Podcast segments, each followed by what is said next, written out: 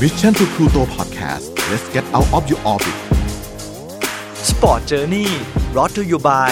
ใหม่ skincare จากศรีจันทร์สกินมอยส์ u เ e อร์ซีรีส์ตุ้นน้ำลึกล็อกผิวฉ่ำนาน 72 ชั่วโมง สวัสดีครับ สวัสดีคุณผู้ฟังทุกคนนะครับ สวัสดีคุณผู้ชมที่ชมทางช่องทาง YouTube เลยนะครับ ขอต้อนรับเข้าสู่รายการ Sport Journey กับผมโจอี้นะครับ วันนี้อาจจะงงนิดนึงว่า มาผิดรายการหรือเปล่าแต่ว่าไม่ผิดนะครับ นี่คือการ collab กัน cross universe ของ Sport Journey แล้วก็ Find Not Found ยังไง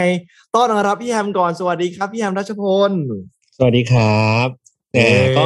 เป็นเกียรติอย่างมากนะครับ วันนี้ได้มาเยือนรายการของน้องโจอี้ Sport Journey เป็นเกลียดนะครับ เป็นเกลียดเป็นมากเกลียดมากเพราะว่าเด็กหงส์ไงก็ไม่ค่อยอยากจะมานะถ้าเขาไม่บังคับพี่ก็ว่าจะไม่มาเหยียบเลยครับอยากให้พี่แฮม โชว์เสื้อโชว์เสื้ที่อใส่มาวันนี้หน่อยครับพี่ไปขุดมานะครับโอ้โหฮึบใช้คำว่าไปขุดมาเลยครับ ไปขุดมา เพราะว่าเป็นเสื้อที่ซื้อไว้น่าจะอ่าตอนที่พี่ยังไม่อายุสามสิบนะครับโอ้ตอนนี้ก็อีกนิดนึงสี่สิบแล้วน่าน่าสิบโอ้ปีแล้วล่ะตัวนี้แต่หน้าดีใจที่ยังใส่ยังเด็กอยู่นะได้หน้ายังเด็กอยู่อะได้อยู่อะได้ยังเด็กอ๋อได้ครับ ก็ดีใจที่ครับยังใส่ได้นะพี่คิดว่าน่าอ่าน่าจะปลีไปแล้ว ครับผมอืมวันนี้เนี่ยผมอยากชวนพี่แฮมมาคุยเรื่องของเอ่อไฟนอตฟาวหรือคดีฆาตกรรมในโลกของวงการกีฬาก็เลยตั้งใจว่า โอเคอืมถ้าอย่างนั้นเนี่ยเรามาเล่าผลัดกันคนละสักหนึ่งเรื่องเท่ากับว่าคุณผู้ฟังวันนี้เนี่ยจะได้ฟังเต็มๆสองเรื่องด้วยกันเลยเนาะโชคดีมากเลยวันนี้ เป็นอะสองคดีครับ เป็นสองครับคดีผมที่น่าสนใจเอาจริงใช่ๆในวงการกีฬาเนี่ย พี่ว่าอืมเป็นอีกหนึ่งวงการที่ มีเรื่องราวของคดีฆาตกรรมเกิดขึ้นเยอะ จริงๆจริไม่งไม่ใช่แค่ฆาตกรรมนะแบบโจอี้เอครังบก็เคยเล่าเกี่ยวกับโศกนาฏกรรม ใช่ไหมครับ ใช่ใช่ครับเออซึ่งเห็นด้วยตอน EP ที่เท่าไหร่นะจำได้ไหมเออเออน่าจะสักห้าสิบห้าสิบเอ็ดห้าสิบสองประมาณเนี้ยครับพี่แฮมเอครัอบฝากกลับไปฟังครัตบอนนั้นพี่ฟังแล้วก็ชอบเหมือนกันโอ้นะขอบครับคุณนะนะครับ ใช่ มันมันก็เป็นเรื่องราวดาร์กดาร์กแหละที่เกิดขึ้นในวงการกีฬา ผนะมครัว่าบมีแผนว่าจะยึดไฟนอตฟาร์มยังครับพี่ ต้องลองต้องท้าแซวเล่ชินงครับแซวเล่นต้องท้าชิง ครับอะครับไม่รอช้า เดี๋ยวเรามาเริ่มเรื่องราวกันเลยดีกว่านะครับ ได้เลยครับนี้เนี่ยผมอยากเสนอเรื่องราวของนักวิ่งไร้ขาชาวแอฟริกาใต้คนหนึ่งครับพี่แฮม คนคนนี้เนี่ยเขาชื่อว่าออสการ์พิโตริอุสครับ หรือว่าบางคนครับอาจจะออกเสียงว่าพิโตเลียสก็ได้ แต่ว่าวันนี้ผมจะขออนุญาตออกเสียงว่าพิโตริอุสแล้วกันครับ เขาได้รับยกการยกย่องครับพี่แฮมว่าเป็นนักวิ่งคนพิการระดับตำนานเลย แล้วก็ระดับโลกก็ว่าได้ เพราะว่ามีฉายาว่า Blade Runner หรือว่านักวิ่งขาใบมีด คือถ้าใครที่เคยได้ชมการแข่งขันวิ่งของโอลิมปิก หรือว่าพาราลิมปิกเนี่ยเราจะเห็นว่านักวิ่งไร้ขาเนี่ยเขาจะใส่เป็นตัวช่วยในการวิ่ง ซึ่งมันจะมีความแหลมคมและเบาจนคล้ายกับใบมีดเขาก็เลยเรียกว่า Blade Runner ก็เหมือนแบบขาใบมีดในการวิ่ง ซึ่งไอครับตัวช่วยเนี่ยมันเป็นเหมือนสปริงในการเด้งให้การวิ่งของเราเนี่ยอืมไปได้ไกลและเร็วมากยิ่งขึ้น ถึงขนาดมีนักวิทยาศาสตร์เนี่ย ไปสืบแล้วคนพบว่า เออคนที่ใส่ตัวขาวิ่งในการช่วยเนี่ย สามารถวิ่งได้เร็วกว่า คนขาปกติธรรมดาเกือบยี่สิบเปอร์เซ็นเลยครับพี่แฮมโหสุดยอดมากกลายเป็นตัวช่วยไปเลยใช่ไหมครับใช่ครับเอ้ยเอ้ยแบบแบบนี้เราใส่หมายถึงว่าเอ่อผู้พิการสามารถที่จะใส่เดินเหินปกติได้ไหมครับ หรือว่าเอาไว้ใช้สำหรับวิ่งอย่างเดียวอะเหมือนเขาจะเอาไว้ใช้สำหรับวิ่งครับพี่แฮมเพราะว่ามันจะมีการออกแบบลักษณะคล้าย ๆ กับขาจิงโจ้ครับ มันจะเหมือนแบบมันจะดีดตลอดเวลาเลยครับ มันจะดูแบบ เวลาเดิมจะดูเหมือนไม่ค่อย ไม่ค่อยปกติสรีระร่างกายคนเท่าไหร่ครับอ๋อโอเคใช่คพรับอคิดภาพออกใช่ครับอะทีนี้ต่อครับเลยครับพี่โตริอุสเนี่ยเขาก็อย่างที่อืมบอกว่าเป็นฮีโร่แล้วก็เป็นแรงบันดาลใจของใครหลายคนเพราะว่าพิการตั้งแต่เด็ก แต่ว่าก็ต่อสู้จนกลายเป็นนักกีฬาที่โด่งดังเนาะไม่ยอมแพ้อืมเราโชคโชคชะตา แล้วก็เป็นคนที่ประเทศแอฟริกาเนี่ยเออให้ให้คำนับถือนะครับแล้วก็ยกย่องมาก ๆ เลยครับ เป็นวีรบุรุษของชาติ เพราะว่าไปอืมคว้าเหรียญทองพาราลิมปิก แล้วก็ แข่งชนะในรายการระดับโลกอีกทั้งยังเป็นคนพิการคนแรกเลยนะครับ ที่ได้ร่วมแข่งกับคนปกติในโอลิมปิกเกมอีกด้วยครับถือว่าสุดยอดเลย แล้วก็เออสุดยอดเลย เออ ยังถือว่าครับเป็นอีกหนึ่งอืมคนนะพี่แฮมที่ได้รับเกียรตินะครับในการถือธงชาตินะครับ ในพิธีปิดโอลิมปิกที่ลอนดอนในปี 2012 ก็คือเป็นคนที่มีชื่อเสียงโด่งดัง หน้าตาหล่อเหลา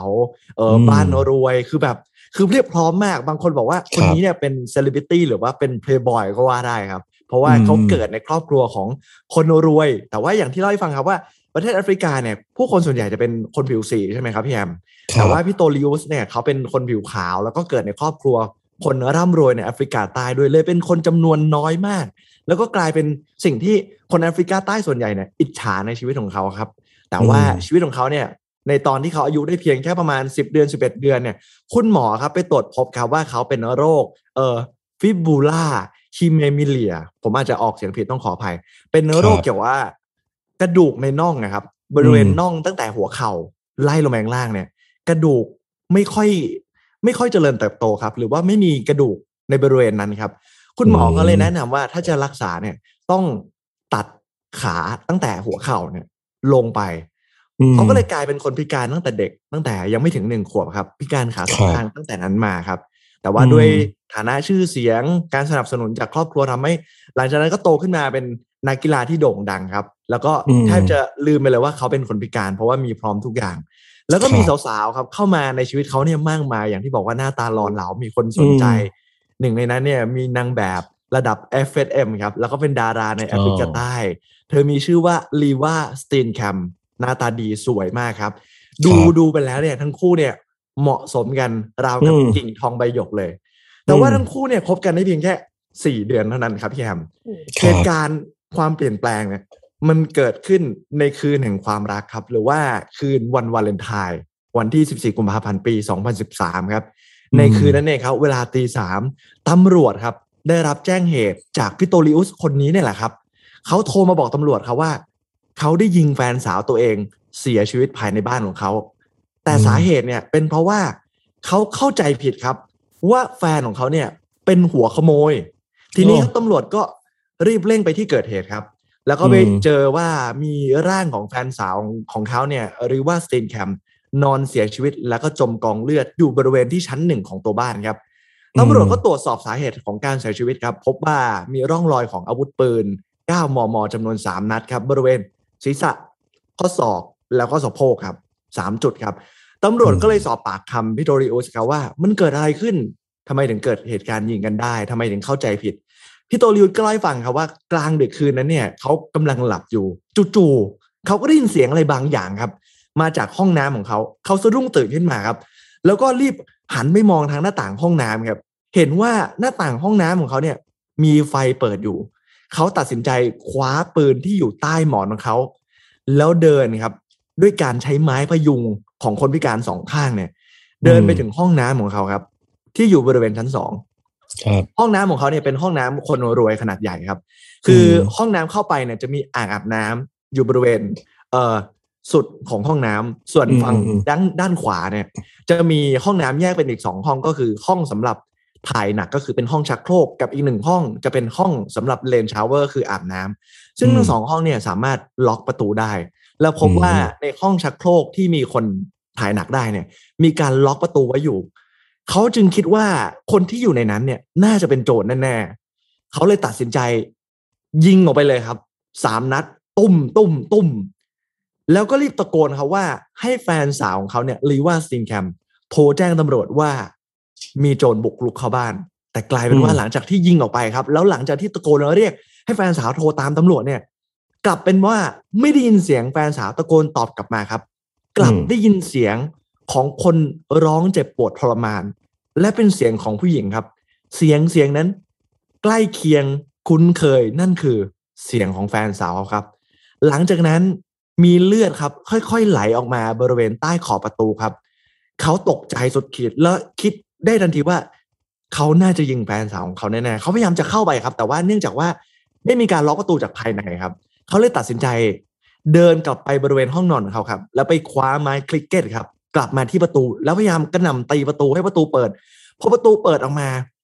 พบว่าแฟนสาวของเขาเนี่ยหายใจโรยรินแล้วครับ เขาก็เลยตัดสินใจรีบปฐมพยาบาลครับ ด้วยการอุ้มลงมาจากชั้นสองครับ ก่อนที่จะรีบโทรแจ้งตำรวจและรถพยาบาลให้รีบมา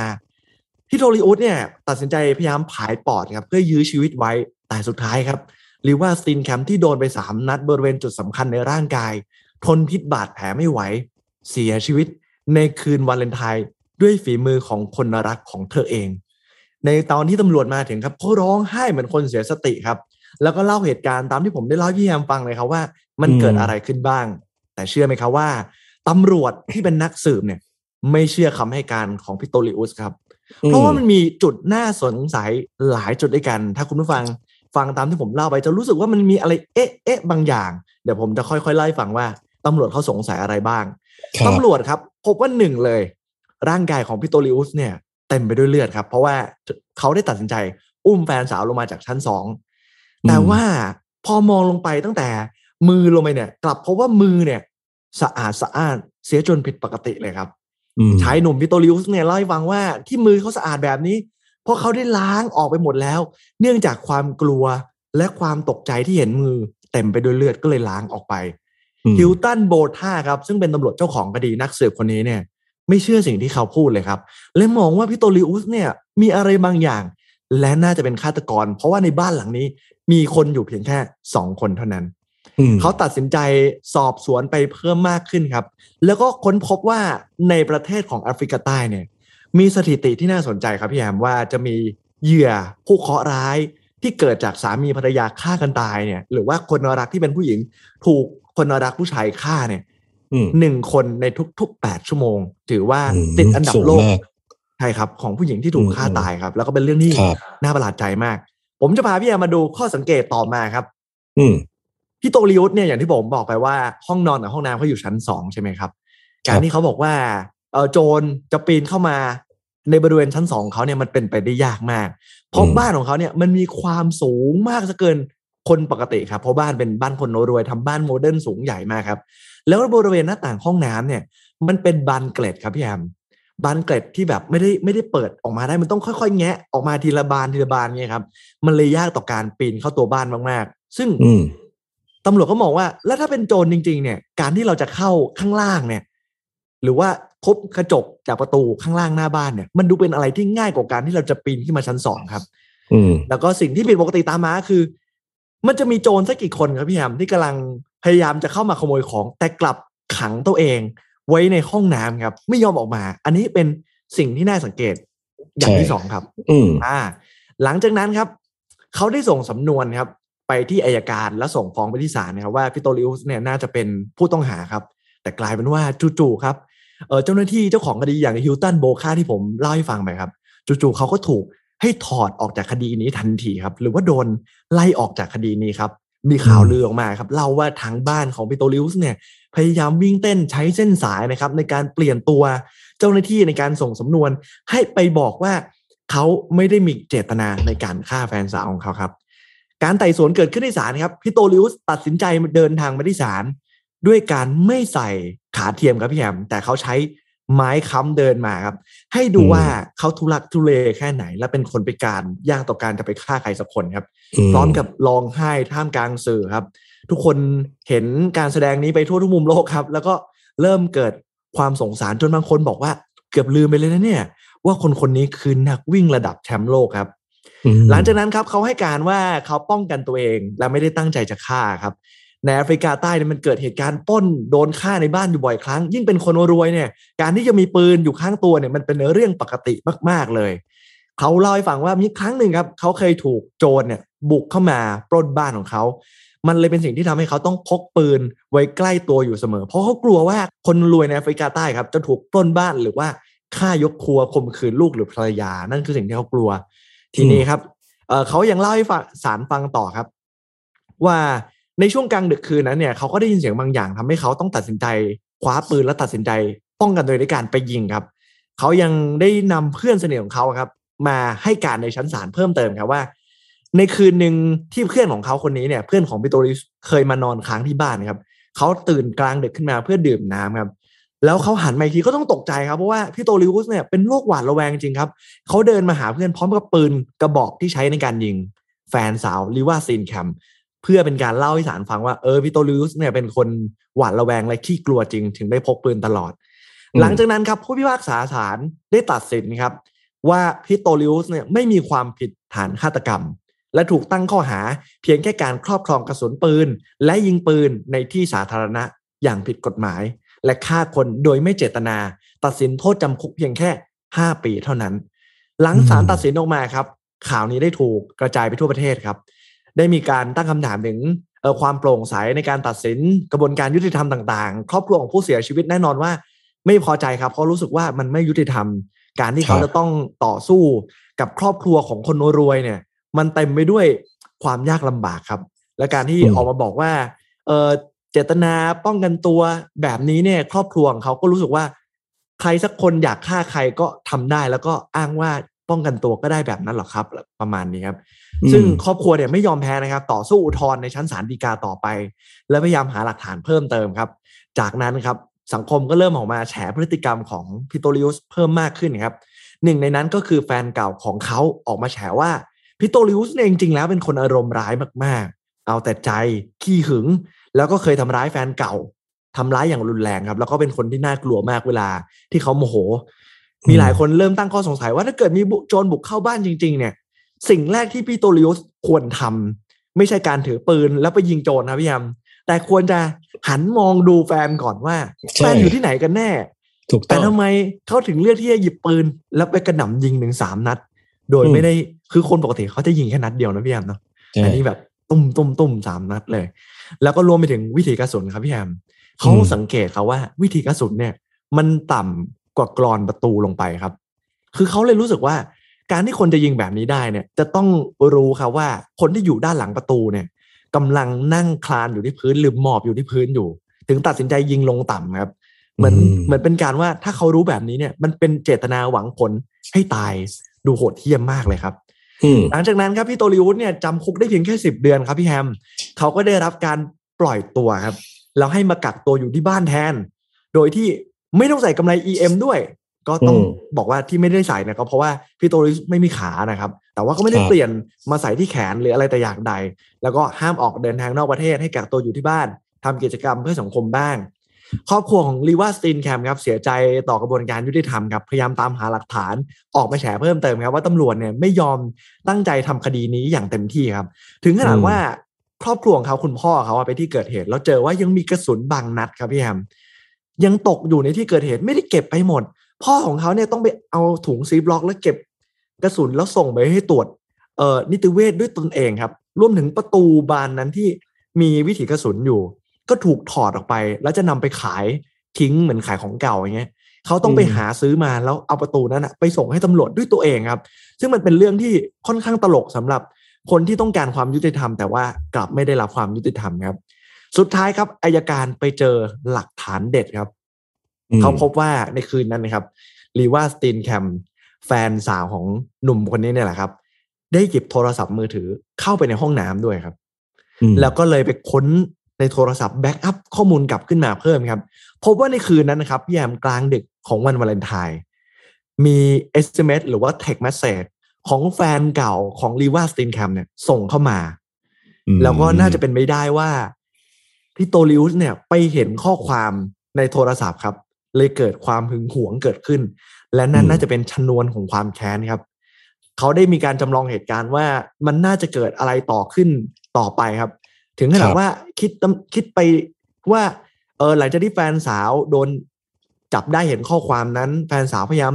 วิ่งหนี เพราะว่าพี่โตลิอุสกำลังจะทำร้ายเธอวิ่งหนีไปถึงในห้องน้ำและจัดการขังตัวเองไว้ในห้องน้ำเพราะรู้ว่าต้องโดนทำร้ายแน่นอน แต่พี่โตลิอุสเนี่ย ไม่พอใจก็เลย กลับไปหยิบปืนมายิงด้วยความโมโหนะครับ แล้วก็มีคนไปดูต่อเพิ่มเติมครับว่า ตามที่พี่โตริอุสให้การครับว่า เคยมีโจรบุกเข้าบ้านเนี่ย เคยมีจริง แต่ว่าหลังจากที่เกิดเหตุการณ์โจรเข้าบ้านนั้นพี่โตริอุสครับได้ติดตั้งระบบรักษาความปลอดภัยหนาแน่นเพิ่มขึ้น การที่คนจะเข้ามาต้องมีเสียงร้องของเออระบบรักษาความปลอดภัย อีกทั้งกำแพงรอบๆบบ้านของเขาเนี่ยก่อให้มันสูงขึ้นรั้วสูงขึ้นกว่าเดิม แล้วก็ยังมีคนออกมาให้การอีกว่าในคืนนั้นเองครับ เพื่อนบ้านใกล้เคียงในหมู่บ้านนั้นน่ะได้ยินเสียงของหญิงสาวกรีดร้องดังออกมาครับ จากนั้นก็ตามด้วยเสียงปืน แล้วก็ตามด้วย เสียงร้องอีกครั้งครับ แล้วก็มาดูอีกหนึ่งเออข้อสงสัยก็คือ อย่างที่บอกไปว่าพี่โตริอุสเนี่ย ใช้ไม้เท้าในการค้ำพยุงไปห้องน้ำใช่ไหมครับ แต่ถ้าเราอืมนึกภาพตามดีๆเนี่ย คนพิการขาสองข้างค้ำพยุงด้วยไม้ค้ำถอ แล้วถือปืนไปยิงด้วยเนี่ย มันดูก็เป็นไปได้ยากมากที่เราจะอืมทำให้เรา stable แล้วยิงอย่างแม่นยำแบบนี้ครับเขาก็เลยคิดว่ามันน่าจะเป็นความโหดเหี้ยม แล้วก็เลือดเย็นครับด้วยการค่อยๆ ใส่ขาเทียมครับหลังจากที่จะเลาะกับแฟนสาวอย่างหนัก ใส่ขาเทียมจนแน่นได้ที่ แล้วคว้าปืนเดินไปอย่าง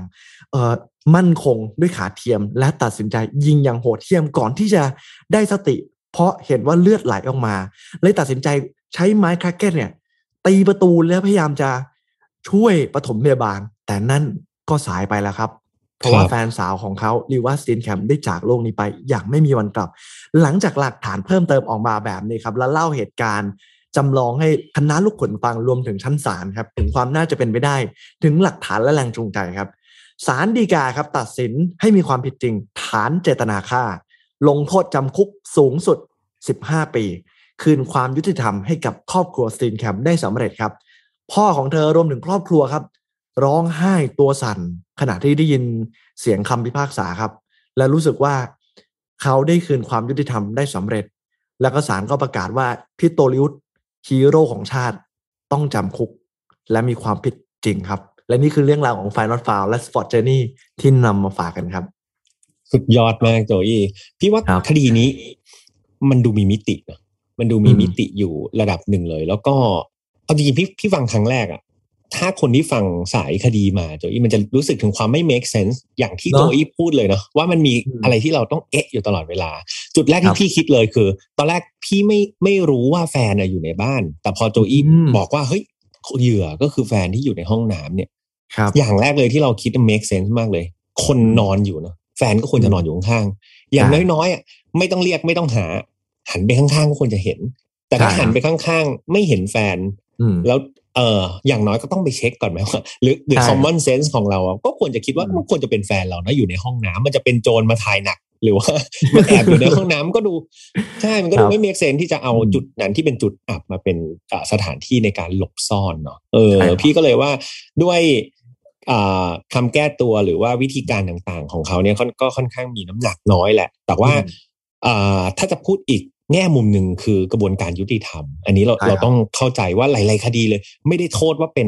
ทวีปแอฟริกาใต้ หรือว่าอืมเอเชีย หรือว่ายุโรปนะแม้แต่อืมในอเมริกาเองเนี่ย เราจะเห็นว่าหลาย ๆ คดีเลยเนี่ย มันก็มีความผิดพลาดของการทำงานของทั้งตำรวจเองของกระบวนการยุติธรรมต่าง ๆ ดังนั้นเราโทษไม่ได้เหมือนกันนะว่า เป็นเพราะเพราะว่าพวกเธอไปอยู่ในทวีปนั้น ดังนั้นใช่กระบวนการยุติธรรมเนี่ย มันจะยุติธรรมจริง ๆ หรือเปล่ามันก็เป็นสิ่งที่ เราต้องมาคิดกันไกลๆอะรวมถึงอำนาจของเงินตรานะมันอืมก็อาจจะเข้าไปแทรกแซงกระบวนการยุติธรรมอืมเพื่อบิดผิวใช่คดีพวกเนี้ยได้เยอะสรุปได้ดีมากครับพี่แฮมผมครับชอบที่พี่แฮมสรุปมาก ผมคิดเหมือนพี่แฮมเลยแหมอืมนี่คืออมผู้เจนจัดของการผู้เจนเล่าจัคดดีมาเป็นร้อยๆคดีใช่เหลืออย่างเดียวใช่ครับคือทำฆาตกรรมเองครับตอนนี้ที่ที่ยังขาดไปแต่แต่คิดว่าไม่ทำดีอย่ากว่าอย่าเลยนะครับพี่แฮมอย่าดีกว่าอยู่เล่าคดีดีแหละครับพี่แฮมดีแล้วครับนะฮะไม่เป็นไรหลายคนก็บอกว่าพี่แฮครัมบต้องลองเอง ถึงจะเข้าถึงรถแต่ว่าอยากครับอย่าอย่าเลเลยยครับพี่ครับครับไหนๆมารายการของโจอีแล้วพี่จะไม่เอาคดีมาเล่าเลยก็เดี๋ยวจะเดี๋ยวจะไม่ครบรถใช่ไหมครับครับแล้วก็หลาย ๆ คนอาจจะรอฟังด้วยว่าฟังหนึ่งคดีไปแล้ว เดี๋ยวมารออมฟังอีกหนึ่งคดี ซึ่งคดีในวงการกีฬาเนี่ยมีเยอะมาก หลาย ๆ คนใช่ครับขอมาด้วยนะว่า เอ้ยมีนักอเมริกันฟุตบอล บางอืมคนที่มีชื่อเสียง ก็เกี่ยวข้องกับคดีฆาตกรรม หรือว่านักบาสเกตบอล หรือว่าอ่านักมวยปล้อ่าอืมพูดมาอย่างเงี้ยคอคดีฆาตกรรมเขารู้หมดแหละว่าเป็นใครครับบ้าง แต่วันนี้พี่จะหาอีกหนึ่งคดีครับ ซึ่งเคยมีชื่อเสียงมาก ๆเลย ในไม่กี่ปีที่ผ่านมา แล้วก็อาจจะเป็นอีกหนึ่งเรื่องที่คนไม่ค่อยเอามาเล่าให้ฟังพอเป็น Find Not Found พี่ก็อยากให้เป็นอะไรที่พิเศษไหนๆนี่มา Sport Journey ด้วยยิ่งพิเศษครับผมต้องเป็นคดีที่หาฟังยากหน่อยเนาะสุดยอดครับ งั้น มาเริ่มฟังกันเลยดีกว่าครับ เรื่องราวนี้ต้องเริ่มจากผู้หญิงคนหนึ่งครับน้องโจอีที่ชื่อว่าอิงกริดหลุยส์ วิสเซอร์ อืมนะครับคือเธอเนี่ยเกิดวันที่ 4 มิถุนาปี 1977 ที่เมืองเกาดาประเทศเนเธอร์แลนด์หรือว่าประเทศฮอลแลนด์นี่แหละที่เราเรียกกันติดปาก คือคุณวิสเซอร์คนเนี้ยเป็นผู้หญิงชาวดัตช์ที่แบบตัวสูงโปร่งมากๆ เธอสูง 6 ฟุต 3 นิ้ว หรือว่าตีเป็นเซนติเมตรคือ 190 เซนครับโอ้โหสูงไหม สูงมามงากกว่าพวครักเราอีก ใช่ครับผมน้ำหนักก็ 74กิโลก็คือเป็นคนผอมเนี่ยแล้วก็เป็นคนตัวสูงมากๆ คุณวิสเซอร์คนเนี้ยเขาเป็นนักกีฬาวอลเลย์บอลครับ ซึ่งด้วยเอ่อรูปร่างของเธอแล้วเนี่ยก็ถือว่าเรียกว่าเหมาะแหละในการเล่นวอลเลย์บอลบวกกับพรสวรรค์ด้วย เป็นคนที่มีพรสวรรค์มากๆ ดังนั้นอายุแค่ 17 ปีครับ เธอสามารถที่จะติดทีมชาติเนเธอร์แลนด์ได้แล้ว สำหรับอืมเป็นนักกีฬาวอลเลย์บอลเนาะและในปีถัดมาครับ เธอสามารถที่จะพาทีมเนี่ยร่วมกันกับเพื่อนร่วมทีมเนี่ยพาทีมคว้าแชมป์ยุโรปได้ครับ ในการแข่งขันกับชิงแชมป์กับโครเอเชีย แล้วชนะโครเอเชียไปแบบ3-0เลยนะ3ต่อ0เซตเออก็เรียกว่าขาดลอยนะครับด้านความสำเร็จทางด้านกีฬาของคุณวิสเซอร์เนี่ยก็แบบมีต่อเนื่องเลยนะ เป็นทั้งตัวแทนทีมชาติไปแข่งโอลิมปิกด้วยนะครับ แล้วก็เรียกว่ามีการไปแข่งแบบเกี่ยวกับอ่า โอลิมปิกครั้งนั้นนะเธอได้ที่ห้าก็ก็ถือว่าก็ไม่แย่นะดีนะครับเนเธอร์แลนด์ได้ที่ห้าอืมก็ก็ถือว่าไม่แย่ แล้วก็ยังมีไปแข่งให้กับสโมสร เพราะว่าพอพอเวลาติดทีมชาติก็จะมีช่วงเวลาหนึ่งใช่ไหมครับ พอไม่ได้รับใช้ทีมชาติก็ต้องไปเหมือนประกอบอาชีพแบบเป็นนักกีฬาอาชีพตามสโมสรต่างๆ ทั้งในเนเธอร์แลนด์เอง แล้วก็ในยุโรปด้วย แล้วก็มีไปเล่นในแถบอเมริกาก็มีนะครับอืมก็เรียกว่าเจนจัดแหละอยู่ในวงการของวอลเลย์บอล จนกระทั่งเธออายุได้ 34 ปี ก็ เรียกว่าถ้าใน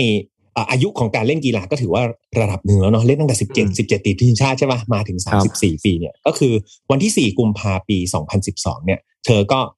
เลิกเล่นแหละ มันมีศัพท์ไหมนะโจอี้แบบแขวนสตั๊ดหรือว่าอ่า ถ้าเป็นวอลเลย์บอลมีมีคำศัพท์ไม่ไม่แน่ใจใช่ไหมมันดูไม่ไม่ไม่รู้จะไปแขวนอะไรครับพี่ครับแขวนไม่รู้แขวนอะไร ก็เรียกว่าครับเลิกลาไปแล้วเลิกลานะครับ เลิกลาจากการเล่นวอลเลย์บอลไป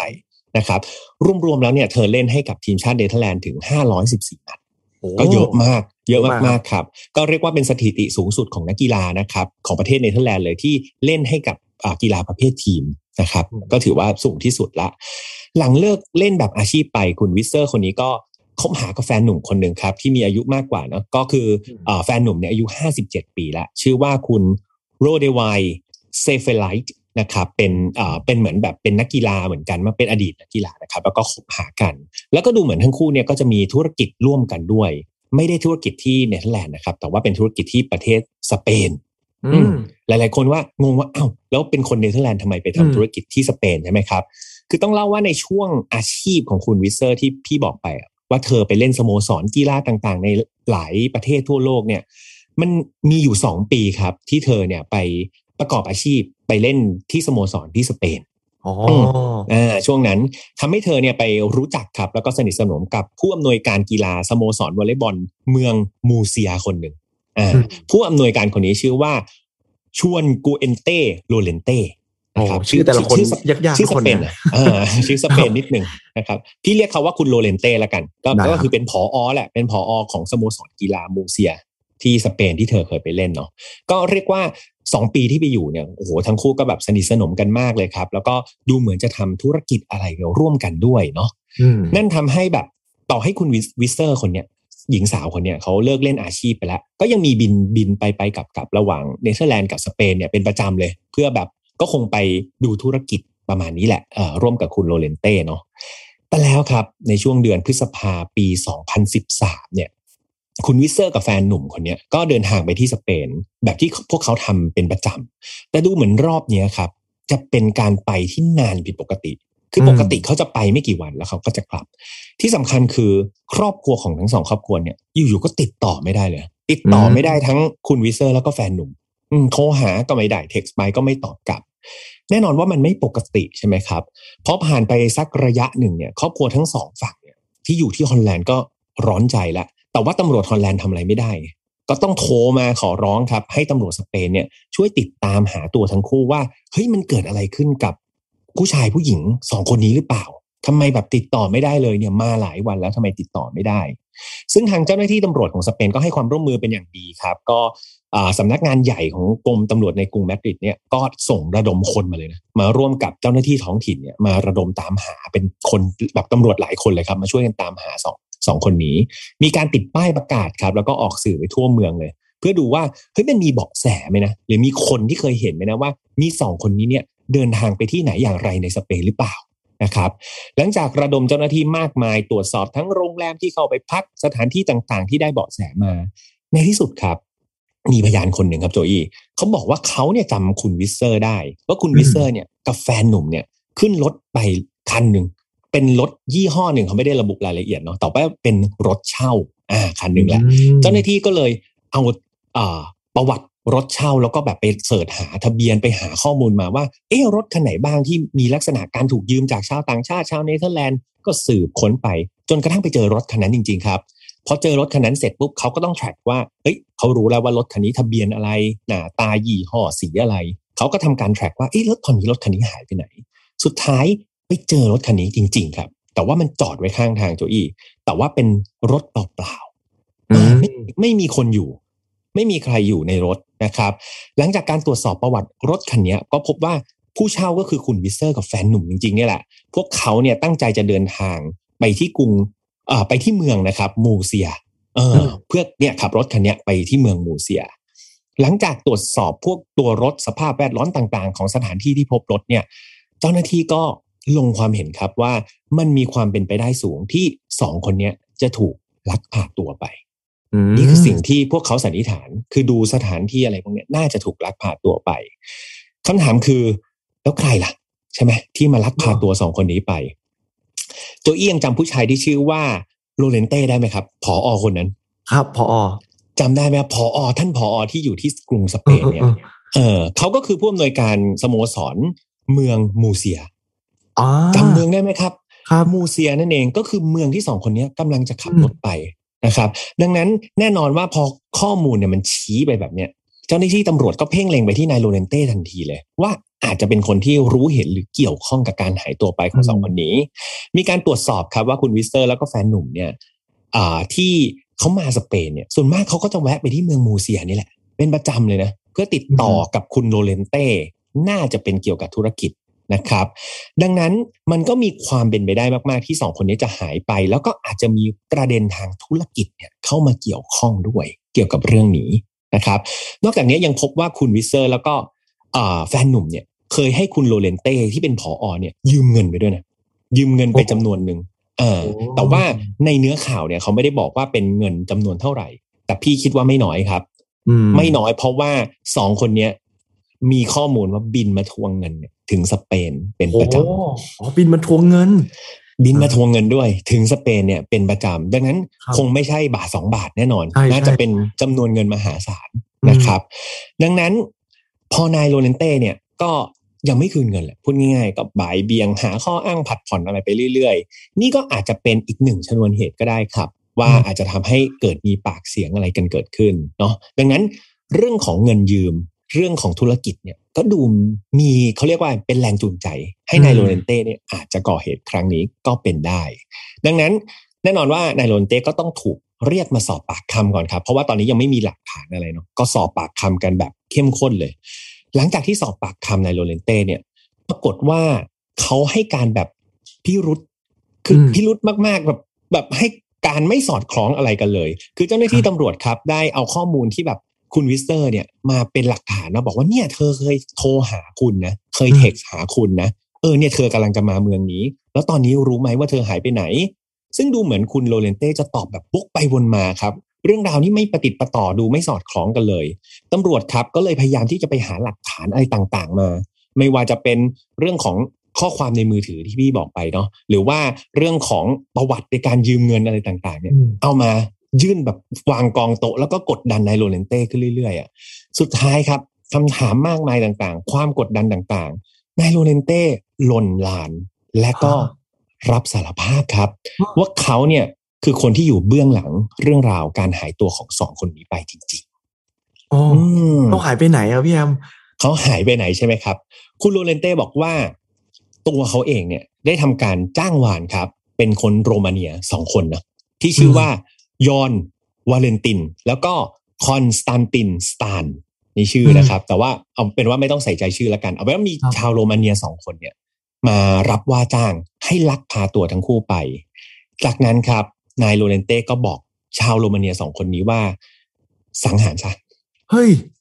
สังหารสองคนนี้ทิ้งซะ โดยได้รับข้อมูลมานะครับ ว่าชาวโรมาเนียเนี่ยไม่ได้ถูกระบุนะว่าให้สังหารอย่างไร แต่ หลังจากที่ไปตามสืบ จนตามจับชาวโรมาเนียสองคนนี้ได้ ปรากฏว่าเขามีการทุบตีครับ แล้วก็ทรมานสองคนนี้ จนกระทั่งสองคนนี้เสียชีวิตไป ก็คือไม่ได้แบบยิงปุ้งนัดเดียวจบเนอะแต่ทรมานทุบทุบทุบทุบตีไปเรื่อยๆ จนกว่าสองคนนี้จะเสียชีวิต จากนั้นครับได้ทำการหั่นศพนะครับ ก็คือชำแหละศพนั่นแหละ ทั้งคู่ออกมา แล้วก็ใส่ถุงขยะสีดำแล้วก็นำไปฝังไว้ในสวนมะนาวแห่งหนึ่งครับ ทางด้านตะวันออกเฉียงใต้ของเมืองเนาะเมื่อได้รับข้อมูลหรือว่าคำสารภาพมาเรียบร้อยเนี่ยเจ้าหน้าที่ตำรวจก็ระดมกำลังครับ ไปยังจุดก็คือสวนมะนาวอันนั้นนะเพื่อไปดูว่าเฮ้ยมันมีชิ้นส่วนของศพที่ว่าจริง ๆ หรือเปล่า หลังจากค้นหาไม่ถึงชั่วโมงครับโจอี้ก็ไปเจอหลุมหลุมหนึ่งที่แบบลักษณะเหมือนดินมันเพิ่งกลบมาแหละอ่ามันก็ดูน่าสงสัย พวกเขาก็ขุดลงไป ขุดลงไปไม่ถึงเมตรครับตื้นมากๆ ก็ไปพบกับถุงดำจริงๆเป็นถุงดำใหญ่ ๆ เจ้าหน้าที่ก็เลยเปิดถุงนั้นออกมาครับ แล้วก็เป็นไปตามคาดครับ ข้างในเต็มไปด้วยชิ้นส่วนศพของมนุษย์นะครับ ถูกหั่นออกมาเป็นชิ้นๆ จากการตรวจสอบเบื้องต้นนะครับ ในศพถุงที่เจอเนี่ยเป็นผู้ชายครับ ก็คาดว่าน่าจะเป็นคุณเซเฟนไลน์นี่แหละ แฟนหนุ่มเนาะของของคุณวิเซอร์ แต่ว่ายังไม่เจอศพคุณวิเซอร์ครับเจ้าหน้าที่ตำรวจก็เลยต้องขุดลึกลงไปอีก คือเจอถุงแรกแล้วยกออกมา ตรวจดู ขุดลึกลงไปอีก ก็ไปเจออีกถุงหนึ่งครับ ซึ่งจากการตรวจสอบเนี่ยก็พบว่าเป็นศพของหญิงสาว เป็นชาวยุโรปผิวขาว แล้วก็รูปร่างสูงมากอืมๆซึ่งก็ไม่ควรจะผิดไปจากคนอื่นแน่นอนครับก็คาดว่าน่าจะเป็นศพของคุณวิเซอร์อย่างแน่นอน เพราะว่าเธอสูงร้อยเก้าสิบสองใช่ครับ ลักษณะศพคือเป็นผู้หญิงตัวสูง แต่มันมีจุดที่พีคและน่าสะเทือนใจกว่านั้นครับโจอี้ซึ่งอันเนี้ยตอนทำข้อมูลตกใจมากๆ เขาบอกว่าหลังจากที่ตรวจสอบศพของผู้หญิงคนนั้นที่คาดว่าเป็นคุณวิเซอร์เนี่ย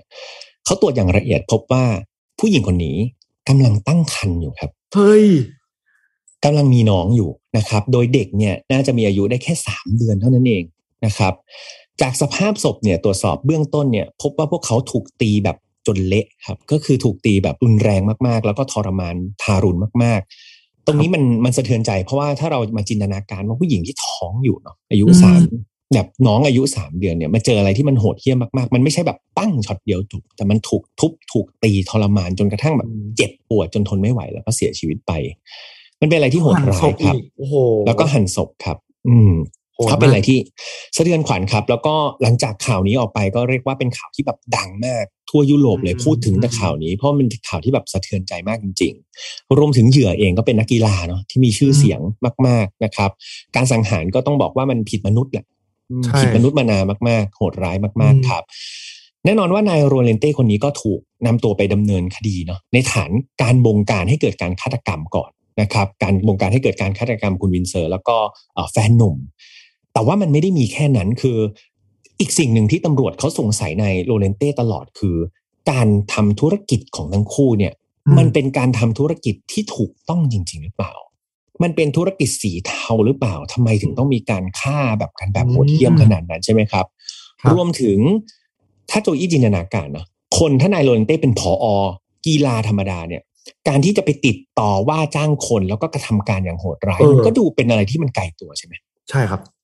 แต่ในสเปนเนี่ยมันมีอยู่อีกหนึ่งกลุ่มคนที่มีชื่อเสียงมากๆคล้ายๆกับญี่ปุ่น ญี่ปุ่นคือพวกยากุซ่าอืมแต่สเปนเนี่ยมันมีแก๊งมาเฟียครับอืมซึ่งเป็นแก๊งที่แบบมีอิทธิพลมาก ๆเลย ในสเปน และกลุ่มเนี้ยก็เป็นที่รู้กันเนาะว่าตำรวจไม่กล้ายุ่ง แล้วก็เป็นกลุ่มที่ทำธุรกิจสีดำธุรกิจสีเทาอยู่ตลอด จากการกระทำของนายโรนเต้เนี่ย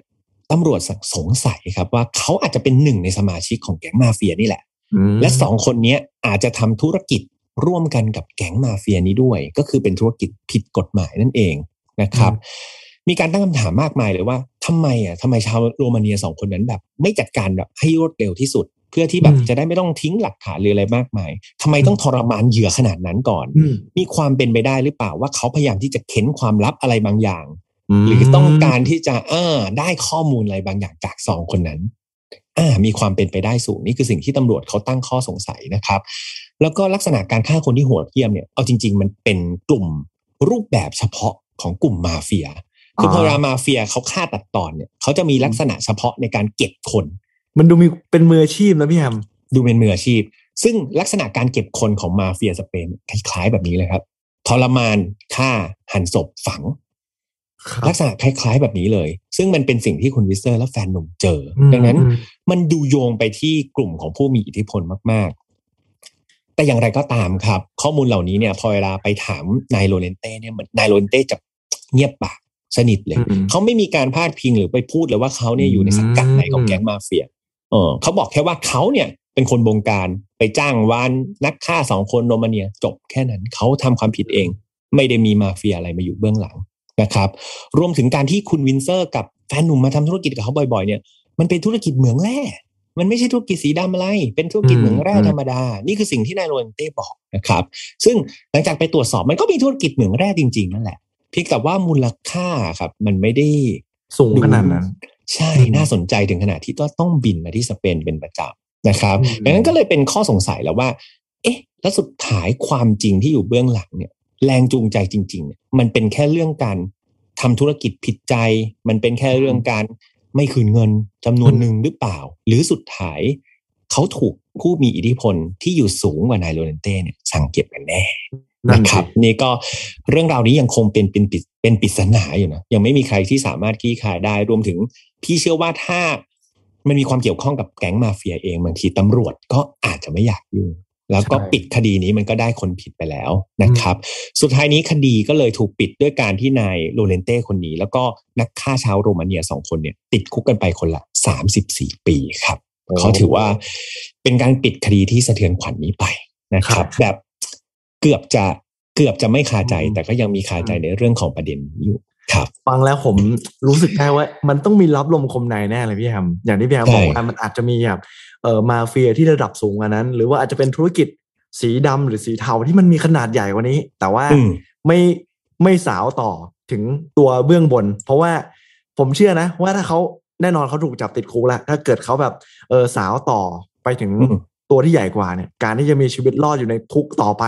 หรือว่าการที่จะออกมาหลังจากพ้นโทษเนี่ยมันมันดูเป็นอะไรที่แบบมืดมนมาก เพราะฉะนั้นแบบสู้เงียบๆแล้วก็รับผิดไว้คนเดียว เพราะว่าไม่ไม่แน่ครอบครัวเอาเขาอาจจะเป็นภัยต่อไปก็ได้ เขาอาจจะโดนเอ่อภรรยาหรือลูกเขาถ้าเขามีนะครับ อาจจะโดนแบบมาเฟียมากกว่านี้ ถ้าเกิดใช่สาวต่อนะโอ้ใช่ครับโหดมากโหดไหมครับ ผมฟังแล้วผมแบบโอ้ my god ใช่พี่พี่ก็มักจะหาคดีโหดๆมาแกล้งคนที่จะมารายการพี่หรือว่าพี่เป็นรายการคราวนี้เราก็แกล้งโปรจินะครับ ก็เอาคดีคดีแบบโหดๆไปแกล้งโปรจินะครับ ก็โอ้ไม่เป็นไรครับครับ เป็นฟังอีกหนึ่งแง่มุมแล้วทำให้เราเนี่ยช่วยกันถอดบทเรียนเออจริง ๆ พี่ควรจะขึ้นคำเตือนก่อนเนาะโจอี้เราก็ลืมกันไปเลยนะครับ แต่ว่าก็ครับขออภัยด้วยที่ที่อ่าลืมขึ้นคำเตือนไปจริงๆไม่เป็นไรที่ครับจะเดี๋ยวตือนเดี๋ยวเราให้น้องๆขึ้นเป็นกราฟิกข้างล่างตอนเป็นต้นรายกราฟิการก ได้ได้เพราะพี่พี่เจอแขกรับเชิญทีไรพี่ลืมทุกทีเลยครับเออผมสโลผแนมก็ของเราลืมเพราะปกติสปอร์ตเจอนี่จะไม่ไม่มีเรื่องโหดๆครับพี่แอมใช่ใช่แต่แต่ว่าทั้คงรับสองเรื่องอะ พี่ว่าอืมเราเราดึงบทเรียนได้แหละว่า เอ้ยใช่เราเราจะทำยังไงไม่ให้มันเกิดกับเรา แล้วก็อืมคนที่เราใช่รักเนาะเรื่องของโจอี้อย่างเงี้ยเรื่องของอ่าการ abusive คนรักเนี่ยมันเป็นอะไรที่แบบพี่ว่ามันเป็นเรื่องที่ถูกพูดถึงในสังคมเยอะมากเนาะใช่ครับคนเราพอเวลารักกันอะไรมันก็ดีไปหมดแหละอืมแต่ว่าก็อย่าลืมว่าเขาก็มาจากพ่อแม่ ที่แบบถูกเลี้ยงดูมาแบบหนึ่งเราก็ถูกเลี้ยงดูมาอีกแบบหนึ่งจะให้คิดอืมเหมือนกันตรงกันลงล็อกทุกอย่างมันเป็นไปไม่ได้ จริงแต่พี่เออ แต่อีกอย่างหนึ่งคือต่อให้เราโกรธเกลียดแบบไปต่อไม่ได้แล้วสุดท้ายสิ่งที่ถูกต้องคือก็เลิกกันไปซะก็ไม่ต้องอยู่ด้วยกัน แต่คุณไม่มีสิทธิ์ไปทำร้ายร่างกายของอีกคนหนึ่งจริงอืมในพุทธพุทธศาสนาเขาจะบอกว่าเราต้องมีขันติหรือความอดทน ไม่ว่าจะเกิดอะไรขึ้นเราต้องมีความอดทนอดกลั้น จะได้แบบรู้ตัว แล้วก็ไม่ทำอะไรที่มันเกินไป กว่าที่มันอยู่ในขอบเขตของบริบทสังคมแล้วก็กฎหมายครับแต่ผมอย่างที่พี่แอมบอกเลยว่าเรื่องฆาตกรรมเนี่ยบางทีบางคนอาจจะฟังแล้วรู้สึกว่ามันเป็นเรื่องหดหูเรื่องสะเทือนขวัญแต่จริงๆแล้ว เราสามารถเรียนรู้จากความผิดพลาดของเขาได้ อย่างเรื่องของพี่แฮมเนี่ยเอออย่างที่พี่แฮมเล่าให้ฟังไปว่าเออมันจะมีเรื่องของมาเฟียเรื่องของธุรกิจด้านมืดสีเทา ถ้าเกิดเราได้ฟังแบบนี้เราเราไม่อยากให้ครอบครัวเราเป็นอันตรายหรือว่าชีวิตเราเป็นอันตราย เราก็มันต้องไม่ยุ่งอะเนาะพี่แฮมเนาะ เราใช่เราอย่ายุ่งอยากเข้าไปใกล้จะดีที่สุด ไม่ว่าจะแบบเป็นเพื่อนหรืออะไรก็แล้วแต่ เราต้องต้องไม่เอาตัวเองไปอยู่ในจุดจุดๆนั้นนะครับอืมใช่ คือคือวงการพวกเนี้ยมันจะถูกหลอกล่อด้วยเม็ดเงินที่สูงใช่พี่พี่อืมพี่เชื่อว่าพอเวลาคนเราลำบาก ทุกคนก็อยากที่จะมีเงินมีอะไรมาอืมเลี้ยงตัวเองนะมากินแต่ว่าต้องยอมรับครับว่าวงการพวกเนี้ยเข้าไปแล้วออกไม่ได้นะ คือออกมาแบบมากปกติไม่ได้ดีกว่า ต้องมองงั้นใช่เออใช่คุณต้องใช่สูญเสียอะไรบางอย่างไปแหละ ดังนั้นอืมอย่าเข้าไปเลยครับวงการนี้หรือว่าที่เป็นข่าวล่าสุดเกี่ยวกับแบบที่หลอกขายมือถืออะไรพวกเนี้ยอ๋อไอ้พวกนี้ไม่ต้องถึงกับแก๊งมาเฟียนะเป็นแค่ใช่เด็กอายุสิบแปดสิบเก้าใช่ไหมครับ แต่ว่าอืมทำธุรกิจสีเทาโดยการหลอกลวงคนอื่นเนี่ย สุดท้ายเนี่ยเขาไม่ได้คิดหรอกว่าจะมีเหยื่อถึงขั้นเสียชีวิต แต่จริงสุดท้ายเสียชีวิตไปเงินที่หามาได้ มันมันไม่ได้โก้หรูเลยตัวเองไปถ่ายใช่รูปกับ รถ BM แต่งตัวสวยไปเที่ยว เอาจริง ๆ ลึกๆพี่ว่ามันมันไม่ควรภูมิใจด้วยมันซ้ำมันคือเงินของความเจ็บปวดของคนอื่นนะพี่แฮมแล้วไปใช่ตรวจสอบบัญชีว่ามีเงินในบัญชีแบบสี่สิบ40กว่าล้านอะโอ้โห คือผมมานั่งคำนวณอะว่าคุณต้องโกงกี่คดีอะพี่แฮมกว่าจะได้แบบสี่สิบล้านอะ ใช่ ครับเออกูรวยแบบนั้นไม่น่าภูมิใจเลย พี่ว่ามัน พี่พี่ยอมจนดีกว่าถ้าถ้าเป็นตัวพี่นะโอ้โหพี่ยอมแบบหล่มากแต่พูดจริง ๆ เออเราเราเออเรายอมอยู่คแบรับบที่เราไม่มีดีกว่าใช่ครับที่เราจะไปรวยบนความทุกข์คนอื่นเนาะอืมแล้วก็อย่างที่โจยี่พูดมาถูกต้องเลย ธุรกิจครัสีบเทาอย่าเข้าไปเลยครับ มันออกมาอืมไม่ได้จริงๆออกมาไม่เหมือนเดิมจริงๆเนาะคิดถึงตัวอ่าเราแล้วก็คนที่เรารักไปเยอะๆนะครับอย่าเข้าไปยุ่งเกี่ยวครับผมวันนี้สนุกมากเลยพี่แฮมต้องขอบคุณพี่แฮครัมบมากๆเลยที่มาจอยขอบกันคุณครัเช่บนกันครับติผมติเรื่องนิดเดียวพี่แฮมครั้งหน้าครับ ขอไม่ขอไม่ใส่แมนยูได้ไหมพี่ ได้นี่ใส่มาแกล้งมาอย่างนั้นแหละ จริงๆนี่โอ้โหเสื้อแซวสิบเล่นปีแซวแล้วเล่นเดี๋ยวครั้งหน้าเนี่ยเดี๋ยวเดี๋ยวจะมีครั้งหน้า เดี๋ยวผมเนี่ยครับจะต้องไปเยือนรายการพี่แฮม จะต้องมีใช่แบบเออสปอร์ตเจนี่ไปไฟนอตฟาวเดี๋ยวผมจะใส่เสื้อลิเวอร์พูลไปแก้แค้นครับพี่ โอเคได้เลยอย่าลืมเตรียมคดีโหดๆมาด้วยนะ เพราะว่าแฟนรายการได้ครับที่ค่อนข้างที่จะซาดิสซาดิสมากชอบอะไรโหดได้ๆนะครับหวังว่าโอเคคุณผู้ฟังทุกคนที่ฟังวันนี้เนี่ยจะชื่นชอบเรื่องของพี่แฮมแล้วก็โจอี้ที่วันนี้นำมาฝากกันนะครับ สามารถ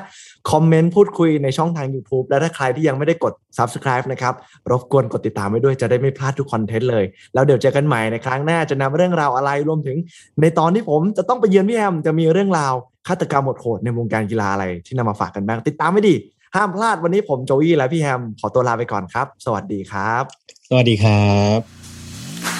Sport Journey Presented by ใหม่สกินแคร์จากสีจันสกิน moisture เบอร์ซีรีส์ตุ้นน้ำลึกล็อกผิวฉ่ำนาน 72 ชั่วโมง